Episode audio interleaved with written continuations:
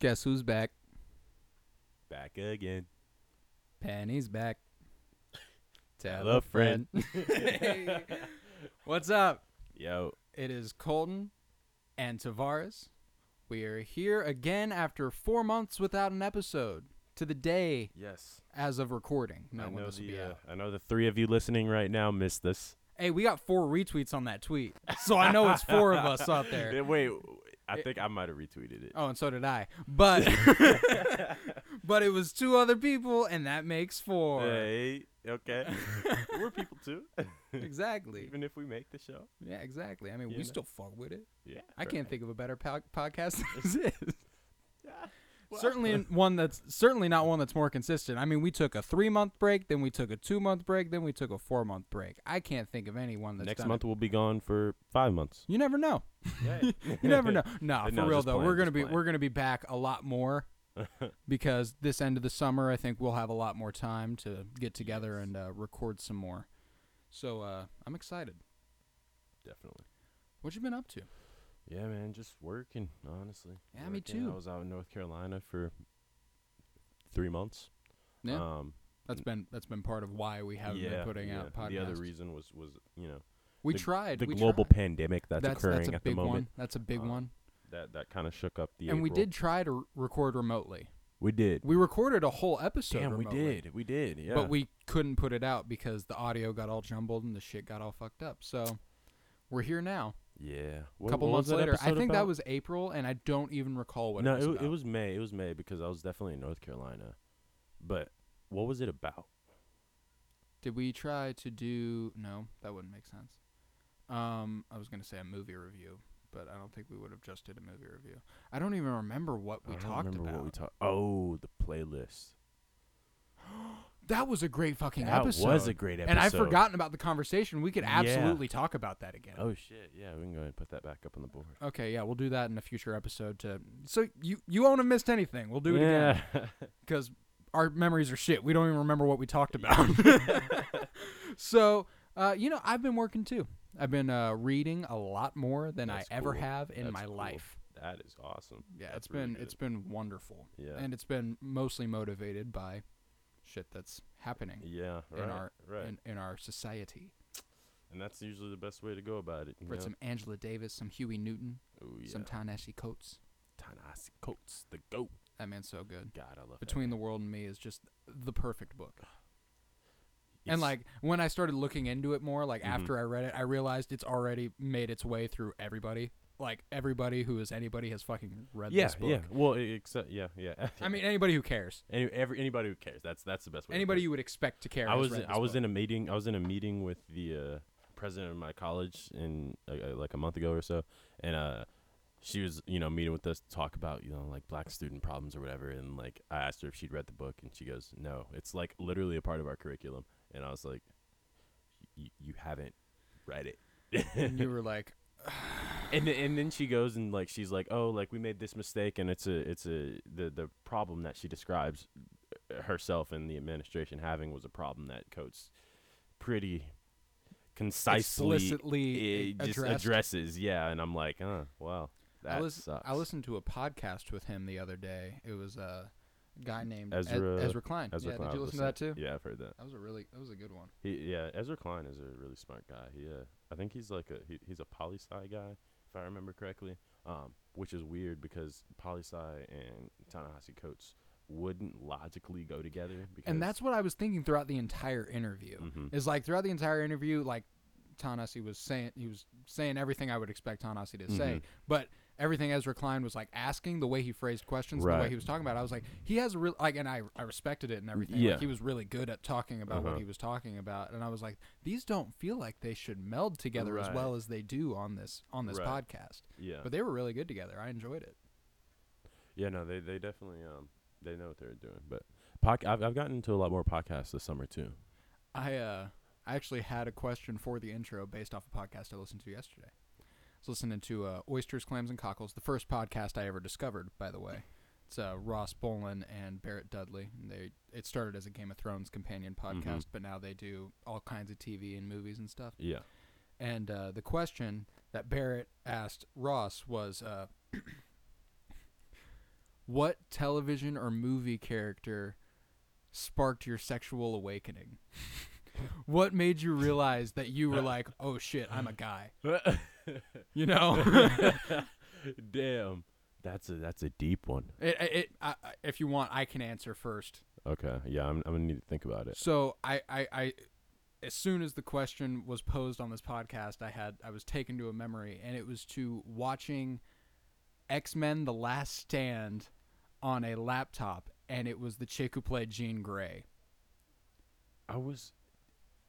See, what's so funny about that is that mine is really close, but not the same. I was thinking Storm. Halle, Halle Berry, from X Men. See, and I and see as I got older, I think Halle Berry in that movie is ten times yeah, yeah, more Halle- attractive than Halle anybody Berry. on earth. Yo, Halle like- Berry is unbelievable. Oh but man. I mean, I was, I, yeah, I remember I was, I must have been seven watching X Men: The Last Stand, and I was like, oh, that's a pretty girl. I think I like that pretty girl. I think I like that.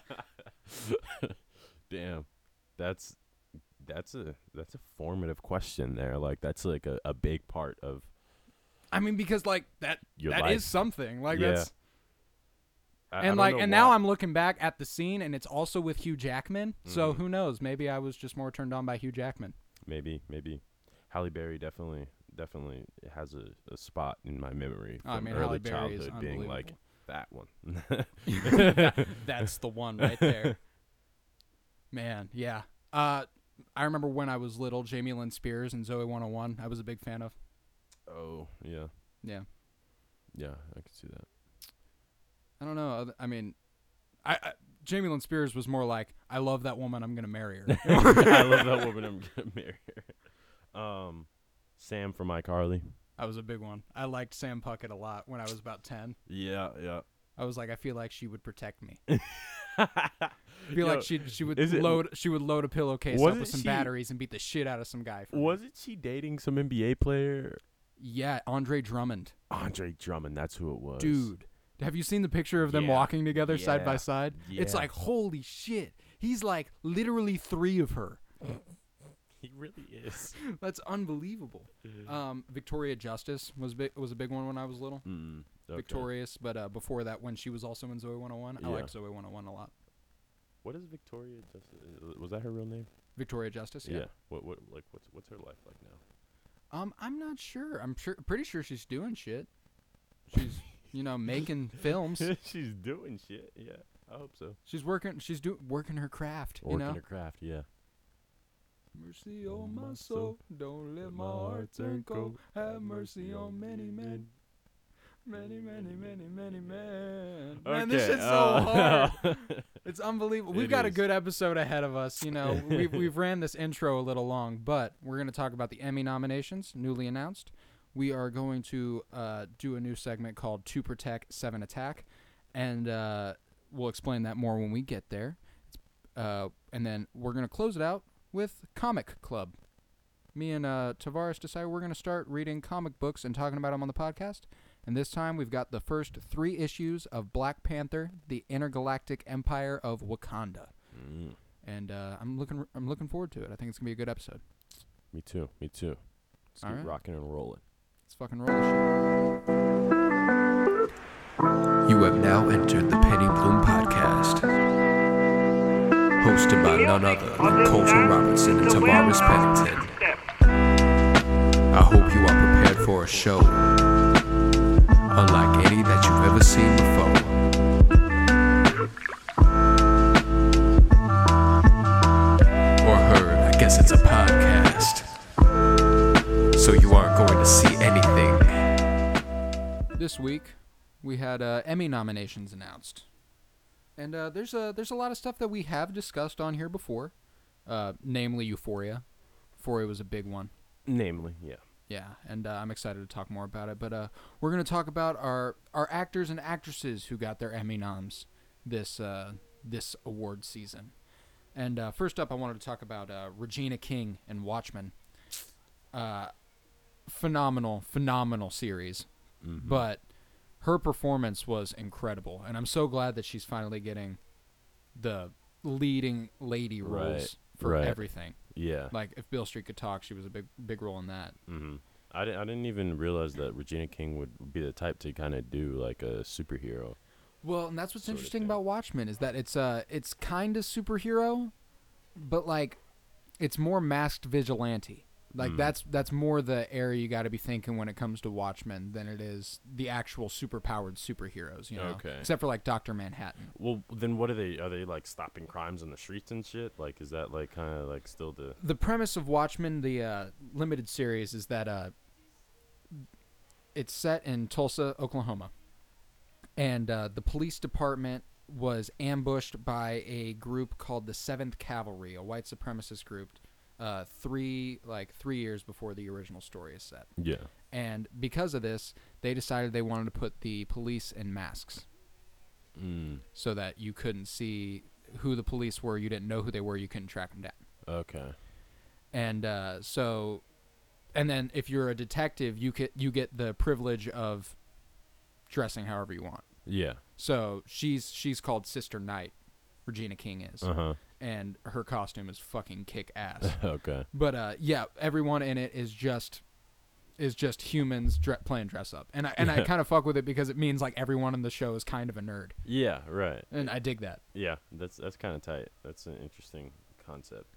I never, like, does this like, um, the comic the uh no, just like that like smiley face with the red line through it. Like, There, yeah, and I've listened to Damon Lindelof talk about this actually on the uh, the official Watchmen podcast, where he, he he said that they wanted to blend motifs from the original Watchmen into it, like the smiley Yeah. face, the blood drip, and everything, but they Yeah. didn't want to abuse them, so that it didn't seem like they were leaning on it. So they created their own motifs, and if you watch it, I don't know. There's, there's a few motifs that are really prevalent that you don't even realize are prevalent until like later Mhm. and then if you go back and watch it it's like holy shit the very first thing they show you was this Oh shit. and it's it's incredible it's, Okay. it's a really well written series and Yeah. damon lindelof is known for those mysteries that he ends up and i mean lost people will tell you that he kind of he didn't answer any of their questions Mhm. the leftovers he did better and then in watchmen i have all my questions answered yeah. and i had a lot of questions and a lot of questions that i didn't even think to ask Mm-hmm. were answered you know And it, it's HBO made, right? yeah yeah H- yeah. HBO always kind of they they always do their thing. They really do. Another uh, another Watchmen actor who got a, an- a few of them got nominated. Uh, Jeremy Irons for his role as uh, Ozymandias, one of the originals from the comic, and uh, his role is incredible. He plays this kind of crazy old guy, and uh, he's a phenomenal actor. So he played it incredibly Yeah. well. Uh, Yahya Abdul Mateen plays uh, Regina King's husband Mm. and the f- uh, the father of her children, and uh, he's he's got a great great uh, character too, and he did incredible as the role. Uh, and then there was a few others who got nominated. Uh, I can't seem to think of them off the top of my head, but they all the performances were incredible and Yeah, it watched. seems like they it, was basically it was swept the nom. The I, yeah it led it led Emmy nominations with twenty six. hmm Uh, I mean it. I I don't know that there's a better season of television that I've watched lately. like the only one that I can think of is Westworld season one. hmm I fucking love that Oh, yeah. season of television. It's so perfectly made. No, that's a really. Good And that's season of it's a, television. I mean that that's a different world of complicated, Uh, but oh, yeah. Watchmen is like second to that for me. really. Yeah, the way he inter intertwines storylines and answers Mhm. questions you don't even see coming. Yeah. Okay. I, I definitely need to watch Watchmen. I'm probably gonna get into that. I just finished like anime binging, so I think I'm gonna move into some real life stuff again. It's been it's been weird. Mm-hmm. Yeah. What uh? What about your actors and actresses? You got any uh, up there you need, you want to talk about? Yeah. I mean, well, we just got the. Uh, you gonna go ahead and talk about Euphoria? We can talk about Euphoria. Yeah. You got Zendaya. Zendaya, had, like, uh, I'm she so had proud. To be picked. I'm so Like, she had to proud. be picked. She had to. She had to. That that show was just so damn good, and Yeah. she killed, killed her performance. and she drives like a lot of just like the the emotional uh, aspects of the the storyline. Like you Absolutely. know, obviously Jules is there, but it's like almost like everything that happens to Jules, you only care about because it also happens to Zendaya's character. well, to what's what's interesting, the way that I watch Euphoria is it's all through the lens of Rue, It is, basically. exactly. So when any th- anytime uh, Nate's doing something, is that his name? Mhm. I'm thinking of how it'll affect Rue. Right, right. Anytime Fezco's doing something, Mm-hmm. I'm thinking about how it will affect Rue. Mhm. So it's like, Which is my man Fezco good? is my man Is he Fezco good? good? I just totally like when I rewatched it, I had totally forgotten about that entire like I will never forget about it. aspect of it. Not and I was until just like, season I was two. like, wait a second, they they just ended it there. They just ended the fucking show. There. I have a Like, theory. I have a theory regarding them ending the show there too. I think they didn't know exactly how people were going to respond to Fez's character. They knew he was a lovable guy, but the guy's also never been an actor, Angus Cloud. Uh, yeah. So I think they left it open so that if they got feedback saying we need Fezco back, they could be like, "All right, All right. then you'll get him back." Yo- yeah. But if, if Y- you they had oh man Fesco was such a good character already. I- It's st- it's oh, still, he was he was the most likable character from day one. yeah no definitely like he uh, as soon as he came on screen I was like this guy he he's gonna be like that that commonplace like he's gonna be like the normal guy amidst all of the madness that occurs. Absolutely. and he- he's, for the he's most part, he easily is. the most laid back. He's easily the most uh, I- empathetic. yeah, yeah. That man, that man was worried about Rue, He was- and he's her drug dealer. Yeah, he's a drug dealer. Yeah, that was man. That that, that scene too in Euphoria where she does the uh, fentanyl. oh, dude, That was I've never been like more on the edge of my seat I for something swear that to wasn't God. like an action something. Yeah, right. You know, Like I I'm was just like, "Oh my fucking god. oh, dude, that was it was so fucking. Yeah, good, though. Euphoria And was then just- that scene where she bangs on Fezco's door. That's the scene that locked it. oh yeah, Most outstanding actress in a drama series. yeah, yeah. No, she killed. She ki- she absolutely killed that scene. All the scenes that like at rehab and stuff. Like it was just Incredible. like especially after rewatching it, it made me realize that Euphoria like. For as much as people say that it's like melodramatic, kind of like faux teenage bullshit, like it's just like this made up shit. One, you have to take into account the dramatization that go- obviously goes into making a show. you want to watch something that's dramatic, Right. entertaining. Right. You don't want to watch something that's like what you live.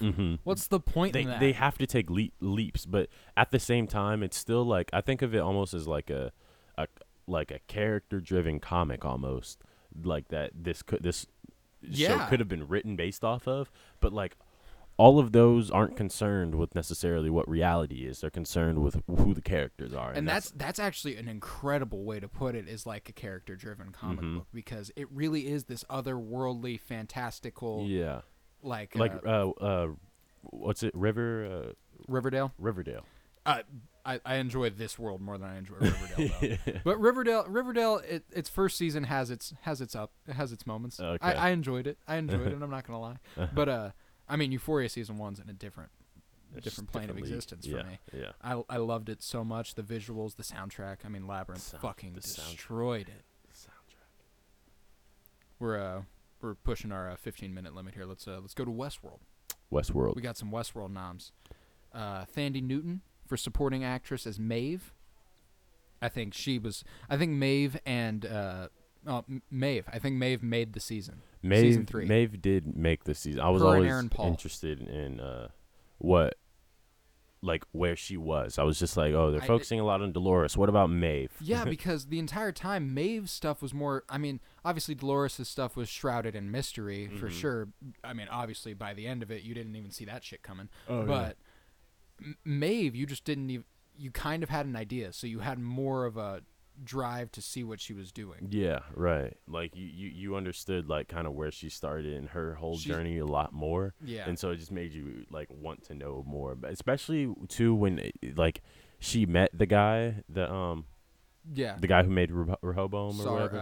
uh, uh, S- S- Sarek. Sarek? Sar- uh, Sar- S- uh, Ciroc. Sirach. Oh, I, Ciroc. ke- I kept thinking Dario Saric. I did too. That was the only name coming to mind, and I was like, "That's not his name. That's a basketball player." Uh, but there's that uh, that character. One of my favorite characters in this season too, besides Maeve, because Maeve was probably my favorite character this season, Uh-huh. was Bernard, oh yeah. and Bernard got the nom Jeffrey Wright. Yeah, yeah. He got the nom for supporting actor, mm-hmm. and I was really happy with that too. I fucking I, love I just Jeffrey hated Wright. how supporting his plot line was this season. It was kind of there were just parts of it that felt unnecessary to me, and I was like, Uh, yeah, and one thing I did like though was his relationship with uh, the the robot security guard for the park. I can't remember his name. at oh the moment. yeah, um, yeah, m- big white guy. yeah, big Oh. ass white guy, Chris Hemsworth brother. Is that actually his Yeah, brother? he was in Thor Ragnarok. He plays th- the the theatrical version of Thor. Do you remember that scene where? Uh, Oh shit, yeah. he- yeah, he's where playing Thor in that he- play. yeah. oh, okay. yeah. Uh, shit, I can't remember his character's name in Westworld right now. But their relationship, I like it, and especially since I'm going back and rewatching season one up at Uh-huh. Trenton's house with him and Keaton. it's it's funny. One of the first things that character says is to Bernard. So Yeah. seeing them coming off of season three Yeah. immediately together was so interesting to me. I Oh, was yeah. like, I was like, man, like and you don't were really they see that thinking this relation. far Yeah, ahead? you don't see that relationship coming normally. Like you're just kind no, of like, not at all. Like But th- they they probably had to because they had to know at that point that they th- had that to know they what were was both going on robots. outside the world. Well, yeah, but then the writers also had to know that th- those two people would be the two key people to be human That's true. who actually weren't human. That's true. That's true. So they're like they're gonna relate over that definitely. Absolutely. I'm looking forward to Westworld season four for sure. Um, and then we talked about Wa- I, I talked about Watchmen quite a bit earlier. I won't talk about how it got nominated for best limited series, even though it was fucking phenomenal. Definitely watch that shit. Uh, and it's interesting. You don't. I didn't mention this earlier. You don't actually have to have read the comic to appreciate the season of television. They give you a loose enough history of what's been going on Yeah. that you can understand fully what's going on now Okay. and uh, kind of the same thing with what the original Watchmen comic did. It gives you a history of what happened before it, and you get enough un- understanding, and you're Yeah. good now. Okay.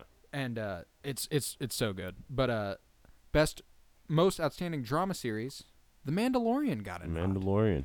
and I was extremely happy with that. Being a absurd Star Wars fan, uh, I didn't see it coming, and I don't know why. I thought it was an outstanding drama series. I just didn't expect Emmys I yeah. just didn't expect it to get Emmy nods, and I don't know why.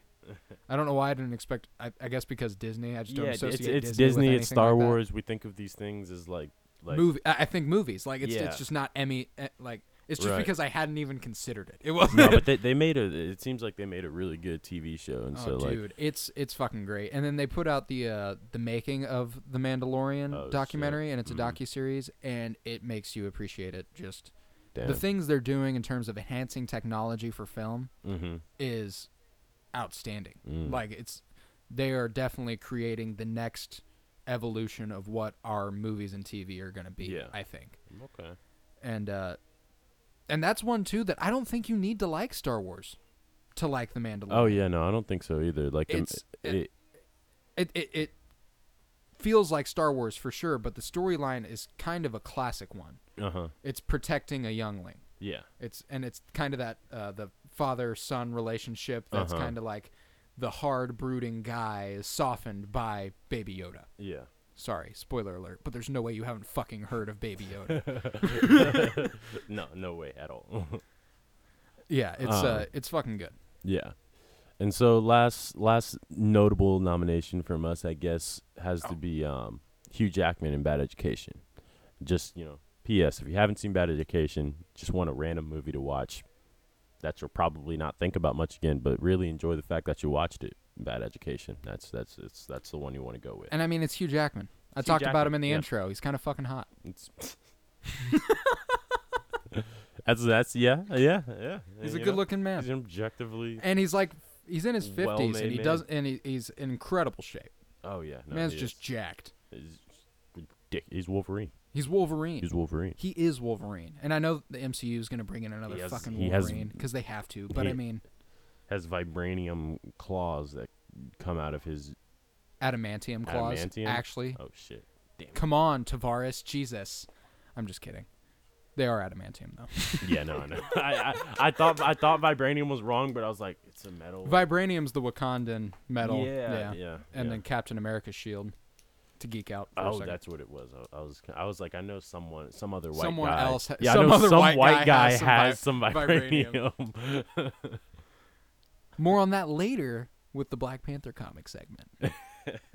uh, but I think that wraps up the Emmy Nod segment. Are you uh, ready for the next one? I believe so. Moving on to Two Protect, Seven Attack. So, in Two Protect, Seven Attack, we are given nine options, Just nine. just nine. And the way this works is you get two of these options to protect you from the other seven that are attacking. It's inspired by a Twitter trend in which Yeah. it was act- it was animals, but here we are going to do television and movie characters and, you know, one surprise. So uh our options. We got one Rick Sanchez because Rick Sanchez is fucking unstoppable. Rick Sanchez. You only get one, Rick is already a Sanchez. hundred. Yeah, you're you're cheating with one Rick Sanchez. Dolores Abernathy from Westworld. We gave her three of them. Three Dolores Abernathys. She's pretty. She's pretty hard to beat. Yeah. We got five John Wicks. We have ten John Snows. We have ten pairs of Huey and Riley Freeman from the Boondocks. We have fifteen Cliff Booths from Once Upon a Time in Hollywood. That's Brad Pitt's character. Yes.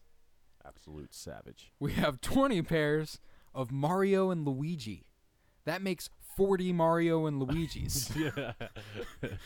We've got 100 Tory Lanes one hundred. and then 150 Patrick Stars. So, first thoughts. Who you thinking is going to be the hardest to beat on this list? Besides the one Rick Sanchez, okay, I was gonna say because it's uh, practically I- like Rick Sanchez is automatically one Yeah. of the protectors. Au- he obvi- has to be. aut- automatically. Yeah, you can't not want Rick on your team for as much bullshit as he'll give you. You, you, you still want the man. Uh, he but gets the job fucking done. honestly, forty Mario and Luigi's is kind of those That's motherfuckers are off-putting. annoying. That's off-putting. they like they just are fucking annoying. Well, we, we need to specify: is it just normal? Is it just little Mario and Luigi? Have they eaten a mushroom? Have they eaten one of those fire flowers? that's fair. Um, th- they they've got to be off the mushrooms. Okay, so they're a little bigger than they usually. yeah, are. right, right. Okay, that's fair. That's they, fair. They they took some they took some God. power pills before That'd you be know, they horrifying. started. Man, to see forty big-sized Mario and it's and just so Luigis. many of them, and they're like so they got so much energy, like they're so loud, like they're just like the definition of it's on me, Mario, on your ass, like they're just on your ass.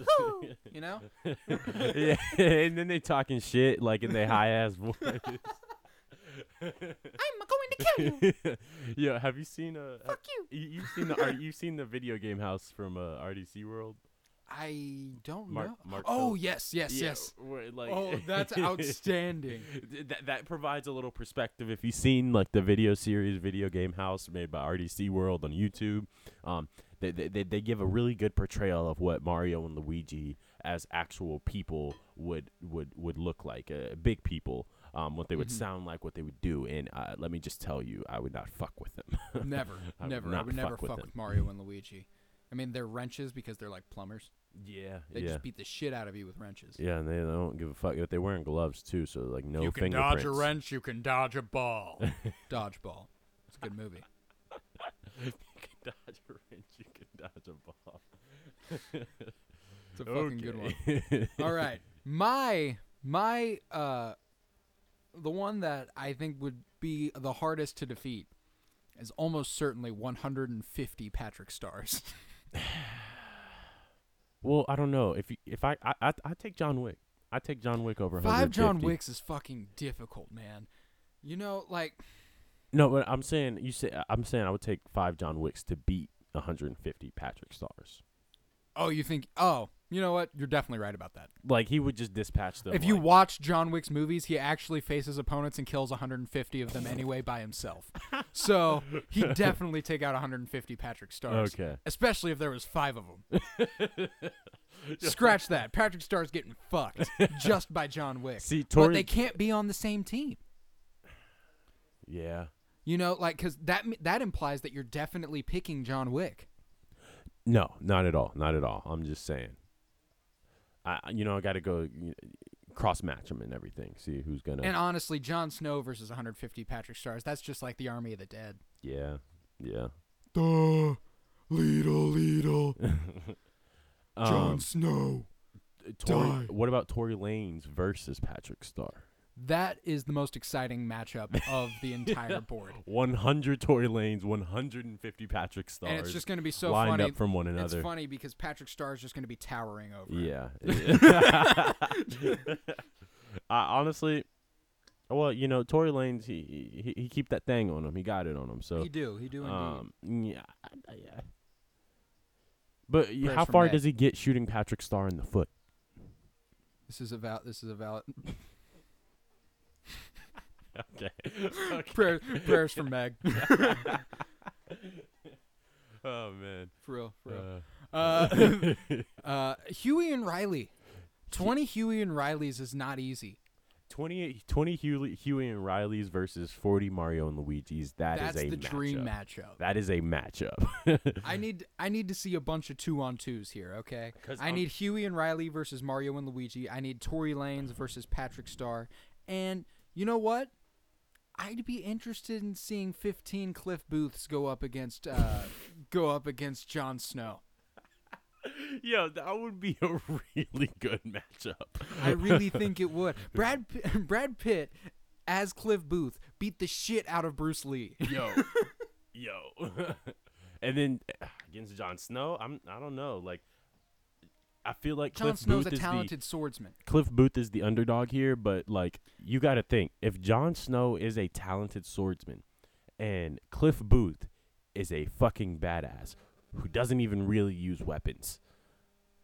If he gets that sword out of Jon Snow's hand, There's it's over but with. there's 10 Jon Snows to deal with. It ain't just one Jon but Snow. there's 15 Cliff Booths.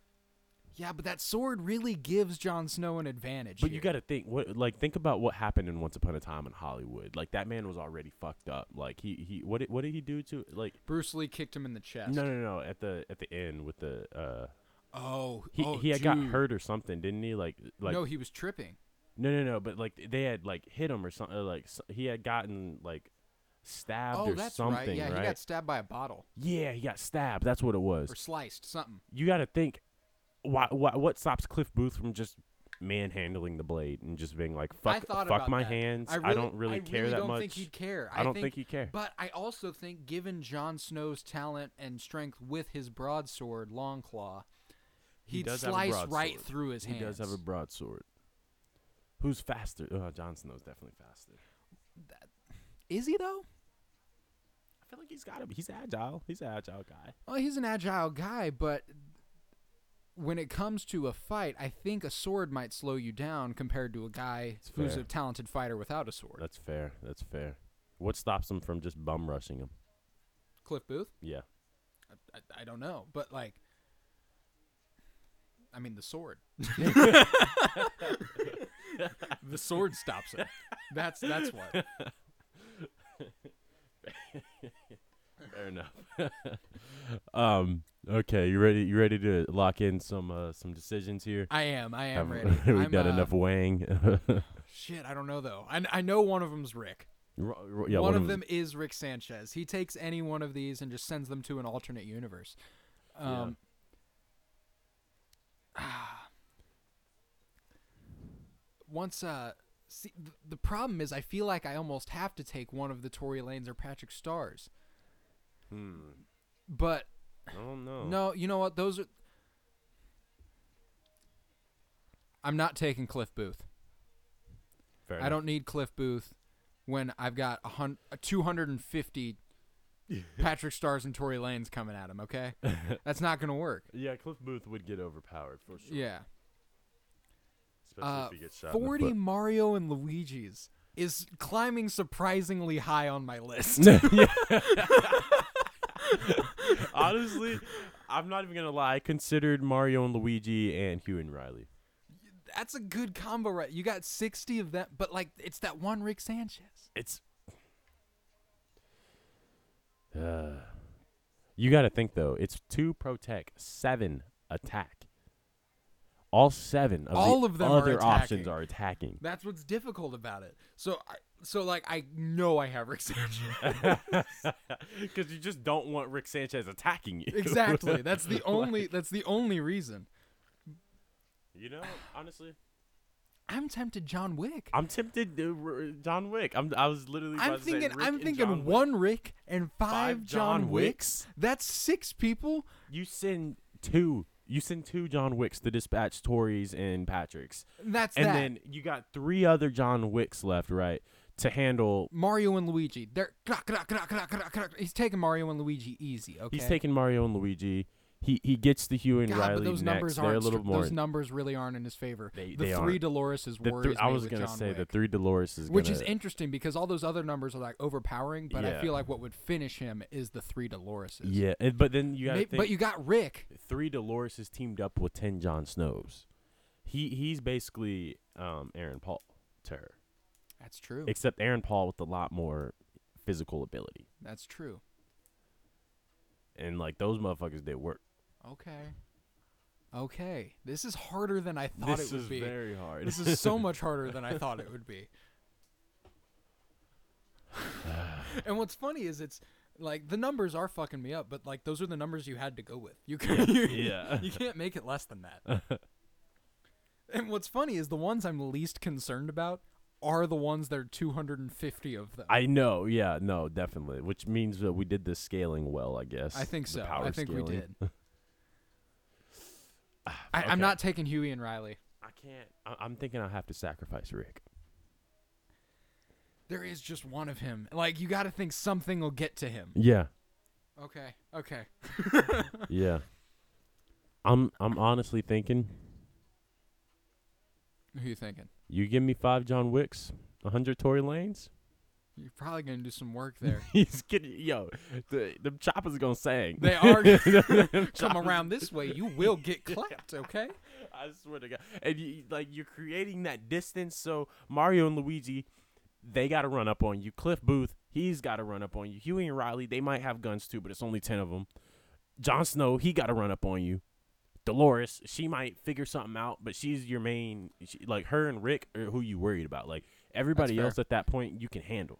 You know what? I'm gonna go. I'm gonna, I'm gonna go a little different route here. Okay. Okay. I'm I'm gonna go John Wick as well Okay. because I really think he's definitely the best choice here. Like five John Wicks is a really hard number to beat, It is. considering just how much he's taken in these three movies. Yeah. Uh, we are we are accurate to to, to these characters. We These- are, yeah. I mean, I don't take I don't take Tory Lanes, and I don't take Patrick Starr. see, but I needed numbers. That's what that, that was my I, motivation. I get I get your numbers, and I think Dolores wipes them out. Hmm. How so? That woman can be shot as many times as you possibly want, and it doesn't Mm. matter. I didn't think about that. I didn't think about that. You gotta really fuck up Dolores to fuck up Dolores, and Mhm. it is hard to fuck up Dolores. It is. I mean, e- e- especially if we're talking season three. and you got Dolores. three Doloreses. So you got, You got three of them.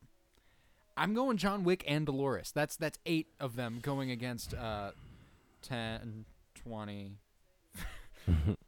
30, 45, 65, 165, 265, 200, 206. I've got eight on 206, and I, I, I think we win. I, I take John Wick and Dolores. see, but it's like if you you make it you make it 105 against 103. And don't get me wrong. I if don't you think take Tory Lanes. I don't think you have bad odds there, by any means. I think you, I think you've got a good shot there, one hundred percent, mm-hmm. and the numbers certainly help you. But I think But- Oh, three Doloreses does the work of one hundred Tory Lanes. Okay. Okay. Yeah. Yeah, I can I can see that. So that's what it comes down to then. Dolores and Tory Lanez. Dolores and Tory Lanes. I didn't see John- it coming. John Wick is sealed in there. John Wick is for it sure. went from Rick Sanchez being Yeah. sealed in to John Wick is definitely the one you want. yeah. and maybe you take Dolores and maybe you take Tory Lanes. this is the best segment we've ever done. Yo. Oh man, I really didn't expect him to make it that far. It was totally a meme when we threw him. in I, I like um, remember the beginning of this segment. I dismissed it. I was Yeah. like, I'm not taking Tory Lanez or Patrick Starr. There's no way. But they are the two that it comes down to. And you know what's funny is after them, Mario and Luigi. like, and you know, Rick's probably nah. Rick's probably th- four. I'll throw four on that. okay. He's probably number four, but Mario and Luigi are five. Yeah. Honestly though, I really want to see Huey and Riley versus Mario and, And Luigi. see, here's the thing. I, I haven't even been considering Huey's karate abilities. Yeah, That Hue- man's a talent talented in the martial arts. Huey, but you, you also got to think about Huey and Riley working together. That's lethal. They rarely work together. They rarely work together, but when they do, they fuck shit up. and when they're working against each other, you can tell they have expert, like genius level sort of intellect when it comes to, to these situations. Absolutely. They're they're two very militant individuals, and Huey understands the theory of the militancy, and, and uh, Riley understands the practice of it. Riley's about that action. yeah, I watched the episode of the Boondocks last night that was uh uh homies over hoes. Homies over hoes. Homies over hoes. Do the homie. Do the homie. yeah. Is that the one where it's like the pimp names? He was like the pimp was like uh he was like I don't I don't I don't no I don't put homie is- nothing over yeah, a I'm- hoe. and- Or, and I'm- I put a lot of things over a hoe. was it was he like unless you like walk down the street or I- something for me or like He said, I put money over a hoe, a good turkey sandwich. a good turkey sandwich. Oh man. yeah. Yeah, it was a funny ass episode. And Huey, by the, I mean, not Huey, Riley, by the end of it, thought he might be gay. Yo, why is you, there is like there's a lot of of dialogue on being gay in the Boondocks that I didn't realize. until Yeah, my there, last there is, time there is a lot of it. And uh, it's mainly driven by Riley. Oh yeah, no, for sure. And then half the time I'm like, oh, you know, he's he's all right, and the other half I'm like, well, okay, It's that's like, all right, all right, this That's hasn't a- aged particularly well. this hasn't aged particularly well. Yeah, exactly. Exactly. So is that it? I think so. that- I, I'm settling on John, Wick, and, Dolores. and then John Wick and Dory Lanes. I didn't see it coming, but John Wick Dolores is mine. John Wick Tory Lanez is yours. I'm gonna make a little graphic. I'm gonna put it up on Twitter, and I Okay. want I want to see what other people might think. Yes. The yeah. four people who might want to weigh in. Yeah, yeah. No, I think I think we've uh, you got to put you got to put like you should we should take like some mugshots or something and get like some serious like you know and then have like Team Colton, Team Tavares. Fuck yeah, fuck yeah. Alrighty. Well, on to the next segment, Comic Club. Comic Club. We are here to discuss Black Panther: The Intergalactic Empire of Wakanda, written by Ta-Nehisi Coates. The man, the myth, the legend. Fucking love that guy. If you haven't heard of Ta-Nehisi Coates, get get normalized to that name. dude get familiar with it that man's incredible It's just incredible so black panther Mo- my only i mean i've read a few black panther comics now i've uh gotten into comic books a lot more this year Yeah. than i ever have before uh i've already read like a couple hundred of them yeah but I've, I've i've read some black panther but my favorite black panther to read is ta-nehisi coates Oh yeah. he's got a few different options for Black Panther comic series that are phenomenal. I think he wrote a Killmonger one too. It's really fucking good. Strongly recommend that too. But what got you uh, into reading this comic book? I don't know. Just mostly the fact that Ta-Nehisi Coates wrote it. Yeah, That was it was uh, just like a lot of what I feel like my education has been is realizing just like how interconnected so many different like unrelated things are and so like, seemingly unrelated. seemingly unrelated. And so like to hear of Ta-Nehisi Coates first through like Between the World and Me and The Atlantic and then be like, "Oh, he also writes comic, comic books books. and I was like, nothing about this man's writing has ever been uh, comic booky. comic booky or like and I, not not to say that not, not even to say comic booky, but just this like comic books have this perception of just kind of being like arbitrary, like they're just And that's what I've stick with learned their through stories. reading them is that like there are some really good comics that I don't like it's they're talented, talented writers. Yeah. Like Charles Soule is a really big one that comes to mind. He he's written uh, astonishing X Men, uh, Obi Wan and Anakin, The Rise of Kylo Ren. He's got a bunch of really great comics out there. Watchmen,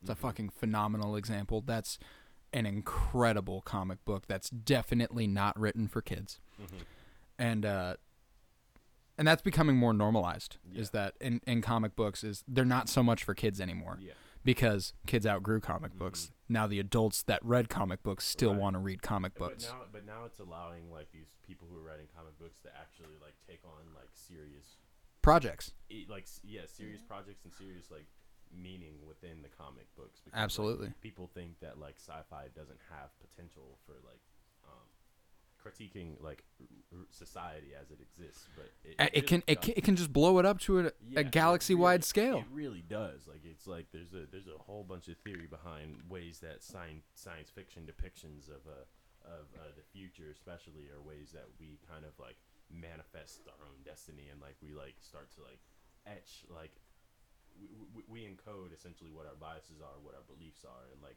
we do all of that onto this idea of the future, which then gets actualized because we've then created that self fulfilling prophecy of this is what you know we expect, and so just like Yeah.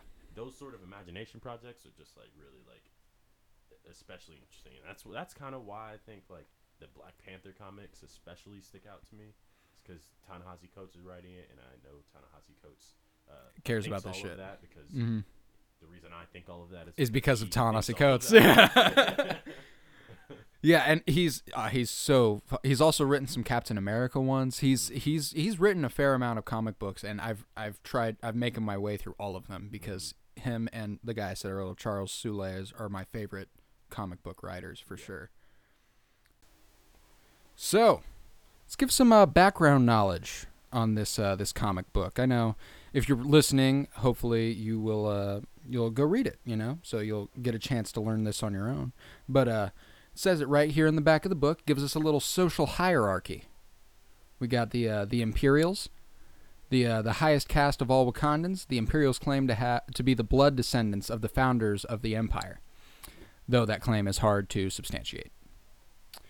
Uh, the Miners, the Nameless, also. That's that's one of their other names, ironically. the what? The Nameless, Oh yeah, makes sense. ironically, one of their names. Not not Uh, subtle. Subjects of the Empire condemned to slavery in the vibranium mines. The Nameless have been mind wiped. They know nothing of their original history. That's a very key component of the story. Uh, the Askari. The Askari are both the police force of the Empire and the arm of the, Wak- the Wakandan slave trade. As a caste, they are hated by the Nameless and d- denigrated by the Imperials. The Askari hail from many races, including many that were themselves conquered by the Empire. And then we've got the Rebels, also known as the Maroons. Though the Empire's powers are vast, there are those who fight back, much like the Rebellion in Star Wars. Much like They are the Maroons, comprised of freed nameless and led by Captain Nyami of the starship Mackendal.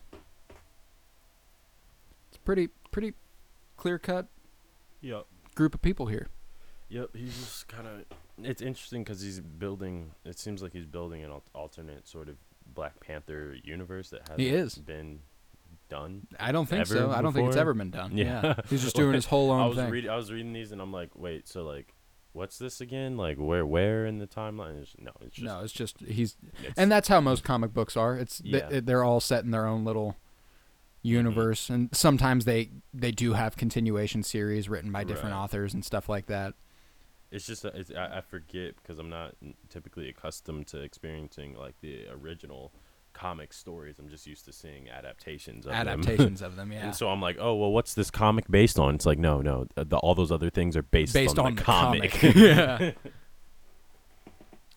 And then uh, a little bit more background here. On the very first page, it says 2,000 years ago, a detachment of Wakandans established by a small, desolate colony on, uh, on the uh, outer edges of the cosmos. Separated from their homeland and besieged by the whims of deep space, these Wakandans. S- eh, these Wakandans put. put eh, fuck. these Wakandans pushed their country's traditional notion of self defense to radical ends. True self defense meant the conquest of all potential foes. On this bellicose ethic, A small, starving colony was transformed into an empire spanning five galaxies. Now these spacefaring Wakandans have set their acquisitive eyes on new galaxy, our own. Uh oh. This is the Imperials that there's that have uh, are, are are colonizing space. Yes. Okay. Yeah. The, this is the story of the only man who could stop them, a king who sought to be a hero, a hero who was reduced to be, to a slave, a Hmm. So, like, slave yeah, so- who advanced into legend. So so like if you think about that, like what he's doing is he's saying that. So the the traditional conception of what it means to be a hero is to be someone who, uh, basically supports the existing structure, right, or Yeah. keeps it functioning. Um, uh, already, uh, like it's just notable that the difference here is that the the idea of what it means to be a hero is to also be antithetical to everything that um, a corrupt system represents. And so Absolutely. it comes first with the identification of like sort of like how that hierarchy works, not necessarily like um th- he, he doesn't say that the Imperials are like these uh just like uh Tyr- tyrannical. yeah, like tyrannical. They're, they're just not like these inherently bad people, right? Like they Yeah. aren't just people who are um who who are just m- pushed to evil by virtue of evil, right? Like Yeah. these are just people who are claiming um ownership over things that cannot necessarily be proven, but necessarily taking that ownership to meaning that they can possess humans, traffic humans, uh, Yeah. and colonize the wor- space, space, which is a whole different level Galaxies. galaxies. Yeah. And so like he's that's that's his that's his hero's arc, right? Is to stop the the colonization of space, which is Fucking awesome. fucking that's awesome. the best that's the best story I've ever heard. Yeah. That's what I want Black Panther 2 to be. honestly, yeah, honestly. I think it'd be. I, I think it would adapt into a really good movie. But uh, we open on a uh, sleeping T'Challa. Well, as of right now, he's he doesn't know he's T'Challa. We know he's T'Challa. Uh, and he's dreaming of uh, a woman who is has white hair, and given other comic history, often Aurora, also known as Storm, is the queen of Wakanda, married to T'Challa. So he's having a nightmare of a memory, I think, right? I'm assuming. yeah. And then immediately after, they establish a uh, master slave sort of relationship with the uh, Ascari, enforcing that the uh, quote mules must do their work, Yeah. and uh, it's pretty fucked up. Very, very fucked up. They uh, they push T'Challa to his uh, breaking point, and he absolutely beats the shit out of a lot of them straight up at the beginning of this. And Yeah. he, he mounts he mounts his own little sla- his own little slave rebellion that is even reported to the Maroons later, and they're like, "How many people was it?" And it was, it was just one guy. Yeah, just, just, just one. Just just we got fucked up. Sorry. Our first mention of the Emperor by name is on page thirteen in Jataka. And uh, do you know who Injadaka is? um you said that was the Emperor? Yep, that's Eric Killmonger. Oh. Okay. The ruler of this empire is Eric Killmonger. Interesting. Yeah. Interesting. Okay. That's his Wakandan name. yeah. I, for- I I didn't even connect that. Uh, T'Challa, while he was breaking out, like trying to get out of there, he, he Mhm. didn't. He ultimately didn't. He failed. Yeah. He yeah. got he got taken down. He, did. got uh he got uh mowed down. Uh, but he was. We were, are next taken aboard the Mackindale, where we meet Tanaha- Tanasi Coates' renditions of Mbaku and Nakia. Mm-hmm. And if you remember from the movies, Mbaku is uh, the uh, Maha Hu Maha. We have watched from the mountains. I love that guy. Yeah, He's a great great actor too. he is. This this version of Mbaku I really like. Uh I, I really like him. But uh, Nakia, played by Lupita Nyong'o in the uh, in the Black Panther movie as well. Uh, they are part of the Galaxy's Rebellion, the Maroons. Mm-hmm. We next see Dowd, the biggest and baddest of the uh, slaves. He claims himself to be the uh, King Mule, which is a weird pride to have. Yeah.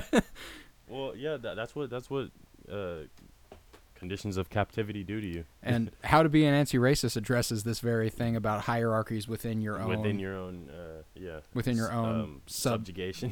Mhm, like yeah. you're just like, oh, well, we're all oppressed, but hey, you know, At least who- I'm not them. yeah, you know who's the best of the oppressed. it's like, wait a second now. wait, wait a minute. Uh, Yeah, and uh, he he he tries to push T'Challa, and T'Challa is not fucking with it. He Yeah. he gets him for a second, but then it doesn't go well for Dowd. No. King King Mule Dowd. it doesn't. I like how he always refers to himself as Dowd as well. It's probably just the lack of intelligence. And when he's about to beat Dowd to death, T'Challa is another wise old Ooh, slave says, uh, "They have stolen your name, your culture, your God. Do not let them steal your mind." And I was like, "That's a that's a good ass quote," and it reminded me of something Huey Newton talks about in Revolutionary Suicide about his time in solitary confinement, the way prison guards would come up to him and like egg him on and try Yeah. to get him to lash out and try to get him angry, and he just wouldn't even look at them. uh huh. He wouldn't even address them. And the only thing he said that kept him sane was not giving them what they wanted. He was Yeah. like, I will not let you take my mind. Yeah, You've already yeah, taken everything right. else from me. And so now that you say it's weird that uh, he would always, um, Dowd would always refer to himself as Dowd. Um, that that could be uh, him portraying how they like just sort of taken Dowd's mind because um, Dowd doesn't see himself as uh, as himself. He sees himself as uh, this King Mule object. Dowd. yeah, he sees himself as this object external to himself to be used as such, and so it's like he. Mm-hmm. Another thing I completely hadn't views thought of himself is as a that slave. nobody else has a name. really. He gave himself that name. Remember, they're the Oh, nameless. Oh yeah, yeah, yeah. That's true. Yeah, yeah. That's a. He dubbed himself King Mule Dowd.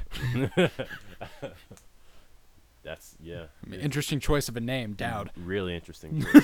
Very interesting choice. Uh, but after this, we see Mbaku and Nakia and the Maroons mount an attack to free the slaves on this planet, Gori, I believe is what it's called. Mm-hmm. T'Challa comes face with comes face to face with Captain Niami of the Maroons.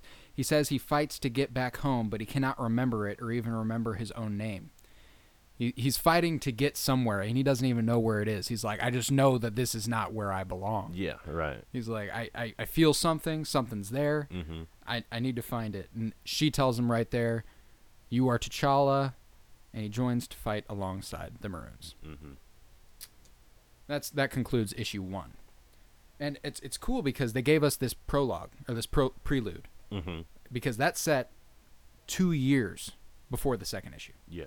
Right. which I thought was interesting. Yeah. I was that's that's that's another interesting story choice Mhm. is to make the first issue two years before the rest of it. right. and it it it, it fares well because at the start of the next issue, immediately T'Challa is a part of the Maroons. He's a high operative, Mm-hmm. and they they respect him, they listen to him, and stuff like that. So it gives you a sense of he's established here now, Mm-hmm. and I like Mm. Right. that. Yeah. No. That's that's a good um, good way of doing it. But I think I, I like how it kind of the the theme of the of the first chapter um, is really kind of blatantly like the, how unnatural the situation it, itself is that Oh, he's yeah. in. Like it's just like this is like obviously like this is the the state of affairs right now, and nobody can really do anything about it. You can resist whatever, however much you can, but like at its core, it's just foundationally corrupt. Like Yeah, everything there's about nothing the right world. about this. Yeah.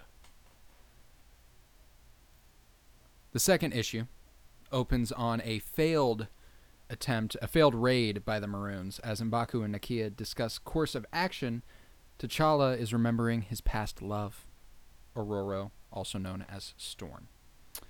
But just in those glimpses, you know. And what's interesting is I want to know how he's seeing his memories. Yeah. I wonder if they're like playing out completely or if he's only getting like flashes, like he sees Storm for a second and then she's gone. Yeah.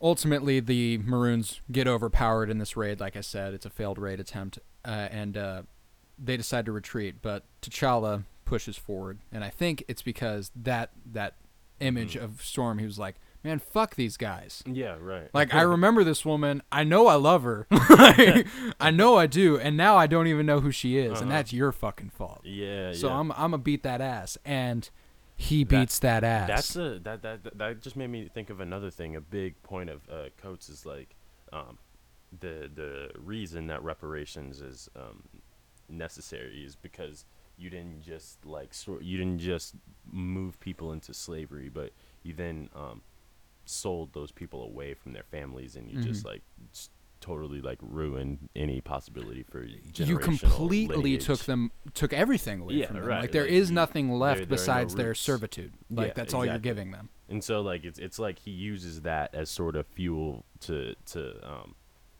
defeat them, Mhm. which is consistent with this idea that he's a hero who is uh, against the colonization of space Mhm. and and you know the colonization of bodies and stuff like that. But that's a I think that, that that's probably was his motivation with those scenes Absolutely. was to just kind of use that as like a, a, a reason to contextualize why he's doing what he's doing. And that's what that's another really good thing about this comic book that you don't get a lot of in a lot of comic books is you see the action that heroes take in other comic books, Mm-hmm. but in this one almost every single time you get a reason why Yeah. right before it. Right. Like every action that T'Challa takes seems like it's a direct reaction to something he was just Yeah. Mm-hmm. that we saw him think. exactly. And I, I like that. I like that a lot. It gives us a greater insight into Tanasi's version of T'Challa.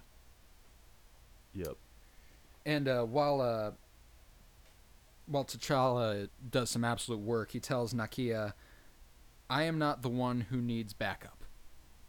And he absolutely, oh yeah, yeah. That was. and I he remember goes that to scene. work, He was just like, yeah, no. and like, cause he's the only fighter left, and and their uh, their fighter jets called Uh-huh. Zulus, which I like, uh, and he takes on like fifteen oh, of shit, them. they're called Zulus. That just connected. Um, that's what. There's something there. He, he there's there's an. In- There's a reason why he called them. do you remember the Zulus. part in uh in uh um uh between the world and me where he talks about um what's his what's his name of the Zulus? God Yes, damn it. yes. He was oh, like he was shit. like I was on my search for something of the Zulus, not realizing that there was only one whatever of the Zulus. But um, he he was referencing a, a deeper like African African story, but I don't really remember. I don't know the details of it. Um, Yeah, I'd have to I'd have to recontextualize that. I mean, it's he's just so damn everything has a meaning with him everything too. has a meaning. Especially in his comic book writing Oh yeah, because like he he is such a poetic writer even without writing poetry like Mm-hmm. Yeah. that he he's, he even talked about in that in that interview I was just talk, telling you about at the beginning of the podcast that uh he uh his drive when writing is to like make the reader not just feel what he's talking about but like be agon be in Yeah. agony over Yeah. it be like holy shit i Right. cannot believe this someone Yeah. else read this so i can talk about it yeah, right, yeah, exactly. everything especially in a comic book the way that you get that done is by making everything have a meaning mm-hmm. and he's just he's too talented Mm. he's too talented Too talented. And while T'Challa did some absolute work, he ultimately did get shot down in his Zulu. And in his crash, he again dreams of Storm as Mbaku rescues him from the wreckage. Mm-hmm. And then when he wakes up, Nakia tells tells him uh, T'Challa, everyone needs backup. And I was like, okay, nice nice little callback there. Yeah, I dig yeah. it. I dig it. We were then taken to planet Bast, which is named after Mother Bast, the goddess of Wakanda, the panther goddess of Wakanda that Mm-hmm. is worshipped. The uh, the giant statue of the panther in the movies, Mm-hmm. that's Mother Bast. Oh okay. Yeah, and uh, it, it, I like that uh, they have a throne world, and I know they have to have a throne world. It's just because like that's it's the center of the galaxy. Like this Yeah. is this is the the planet. Like it reminds me of Coruscant from Star Wars. Like that's that's where it is housed. Uh huh. It's the core of the empire. But uh, Planet Bast, I like that name. Uh, two servants of the empire kneel before Emperor Anjatika and inform him of the extreme abilities possessed by one of the Maroons. Mm. They decide that it was T'Challa. They were always aware of T'Challa's existence, but they thought they had properly dealt with his memories, made him nameless. Da da da da. Yeah. But it turns out, dude's still a fucking badass. Yeah. This is a great this is a great quote from uh, Njotica in this. There will be no ferreting, only purging. And as for mercy, counselor, every breath you take is mercy from me. That's a line from the Black Panther movie that Mhm. Black Panther says to Ulysses Claw Yeah. at the beginning of the movie. He's like, "Every breath you take is mercy for me." it's a great one. As he says this, it appears that he is joined with some sort of symbiote, like a venom. Did you get that vibe? Oh, yeah. I'm just looking at this. Yeah, that that has to be what it what it probably is. And I've never seen that. Not with Yeah. not not in a Black Panther story. Mm-mm. It's uh, I really like it though. His character design is oh yeah, it's is the super coolest. Badass. It's it's it's like it's it's a then it's like the evil version of Black Panther. Like you're thinking like, oh, if there's going to be a Wakanda that's not run by T'Challa, then this is what that person, well, this is what Killmonger would look like. Absolutely. And uh, man, he kills the fuck out of the dude who was responsible for taking care of T'Challa because that weird symbiote thing is is scary too. Like Yeah. Uh-huh. I like straight up looking at, and that was my favorite panel of the comic too. Too it was just so fucking perfect. And uh, on their uh, raid to the uh, to the place at the beginning, we figure out it was for the Imkron sh- shard Mm-hmm. and we haven't learned what that's supposed to do yet. Not Yeah. until issue three, where we get kind of an insight, Yeah. but nothing that's concrete yet. And uh, in issue three, we open on a convo between Nakia and Niami about the legend of T'Challa. We see him face off with Claw, Mephisto, and Namor, along with an image of Storm in her X Men gear, which I thought was cool to open up comic number three Mm-hmm. and uh, T'Challa translate. We learn that T'Challa translates to "He who put the knife where it belongs," and I was like, "That is fucking pimp. Yeah. no, that that's is dope cool as fuck." It's dope And as I fuck. wonder. I don't know this. I don't know the history of Black Panther nearly well enough to know this, but I don't know if that's ever been said. No. I want. I want to know if Ta-Nehisi Coates came up with T'Challa means the one who put the knife where it belonged. Maybe. Yeah. I'll have to look into that more because I, I really fucking like it. Yeah, no, and I now do too. watching Black Panther, every time someone says T'Challa, I'll just think he's the one who put the knife He's- where it y- belongs. Yeah. Right. Niami explains to Nakia how she believes that their T'Challa is the T'Challa of legend, despite T'Challa being the most common name in the galaxy. We learn. Right. I which- was like, huh. Then you throw that. You're just like, huh. So it's just basically a bunch of T'Challa prototypes, and Yeah, then you're it's, it's just like, wh- basically it's basically which- John in Which America. one's gonna be the the revolutionary who saves the world? Yeah, it's basically it's basically the Muhammad of the galaxy. Yeah. Yeah. I mean, yeah. essentially. The Luke. yeah, no, uh, John.